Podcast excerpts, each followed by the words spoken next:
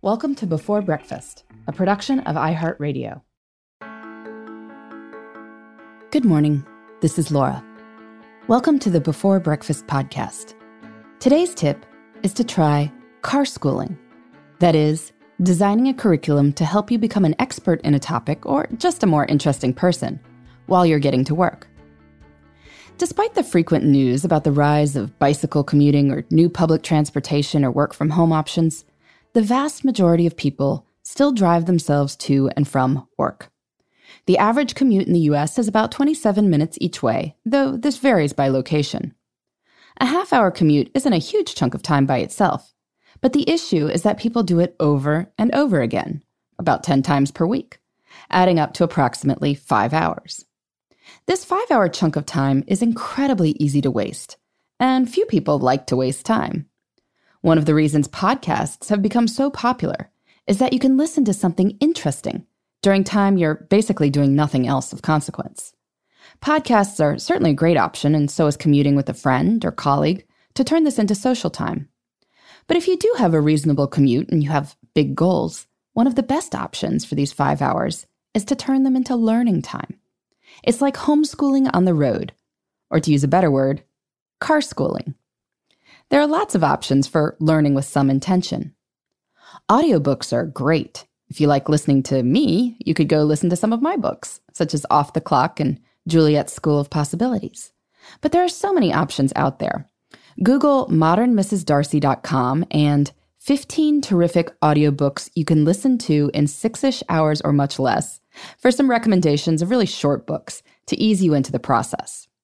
And then start reading, that is, listening to audiobooks, with a theme. For instance, you could listen to a slew of books on the Civil War, Team of Rivals, Battle Cry of Freedom, the personal memoirs of Ulysses S. Grant. In any case, studying any topic in depth will help you see things that you didn't before. You can also study topics that naturally lend themselves to listening. Many years ago, I had a job that involved a lot of filing and copying. My manager was fine with me listening to music while I worked, so I wound up borrowing CDs from the library with performances of a great many of the works of Shakespeare. Listening to these plays was a lot more accessible than reading the Old English, and I learned a lot about the structure of comedies and tragedies. Someone driving to work could likewise listen to all Shakespeare's plays, or, say, all of Beethoven's symphonies, or Wagner's operas, you might listen to lectures from an opera scholar and then listen to those operas again to see what you pick up on. Or you could just start with the lectures. If you find yourself missing college or you didn't get to take all the classes you wanted back in your student days, you can car school by listening to lectures from some of the greatest professors out there. Over at The Great Courses, for instance, you can get the audio of Professor John McWhorter teaching the story of the human language without anything approaching the Columbia University price tag. Car time can also be great for learning a language. You can repeat phrases as necessary because no one can hear you. When it comes to language, putting in the practice time really pays off, and a commute can mean a lot of time. Study Spanish for five hours a week in the car, 50 weeks a year, and you'll be speaking it pretty decently in two years or so. Or think of it this way one way or another, the next two years are going to pass. One way or another, you will be spending those five hours in the car getting to and from your job. You could speak Spanish at the end of it, or you could not. My guess is that at the end of two years, you'll be happy you put in the time. Given how easy and how fruitful car schooling can be, you may be wondering why more people don't use this time for self improvement. I think the answer is that because commutes are boring and often unpleasant, we tend to just not think about them. We view them as a necessary part of the day that we're just trying to get over with. So we do whatever's easiest. This is the reason that shock jocks still exist. I mean, you really don't have to think about it other than turning on the radio. But wouldn't you rather speak Spanish than listen to yet another stunt? The key is planning ahead.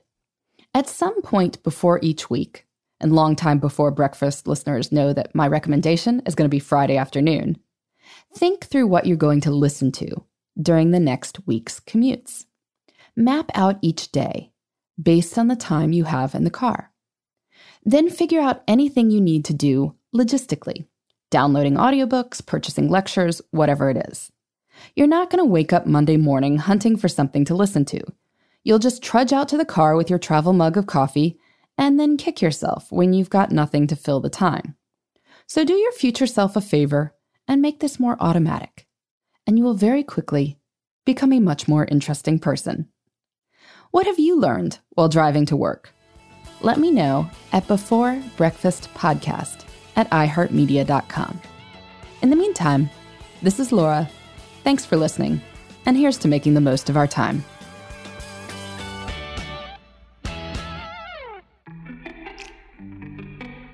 Hey, everybody. I'd love to hear from you. You can send me your tips, your questions, or anything else. Just connect with me on Twitter, Facebook, and Instagram at Before Breakfast Pod. That's B E, the number four, then breakfast, P O D.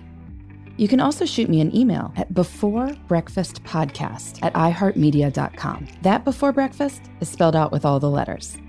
Thanks so much. I look forward to staying in touch.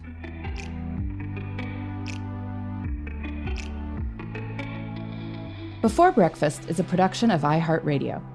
For more podcasts from iHeartRadio, visit the iHeartRadio app, Apple Podcasts, or wherever you listen to your favorite shows.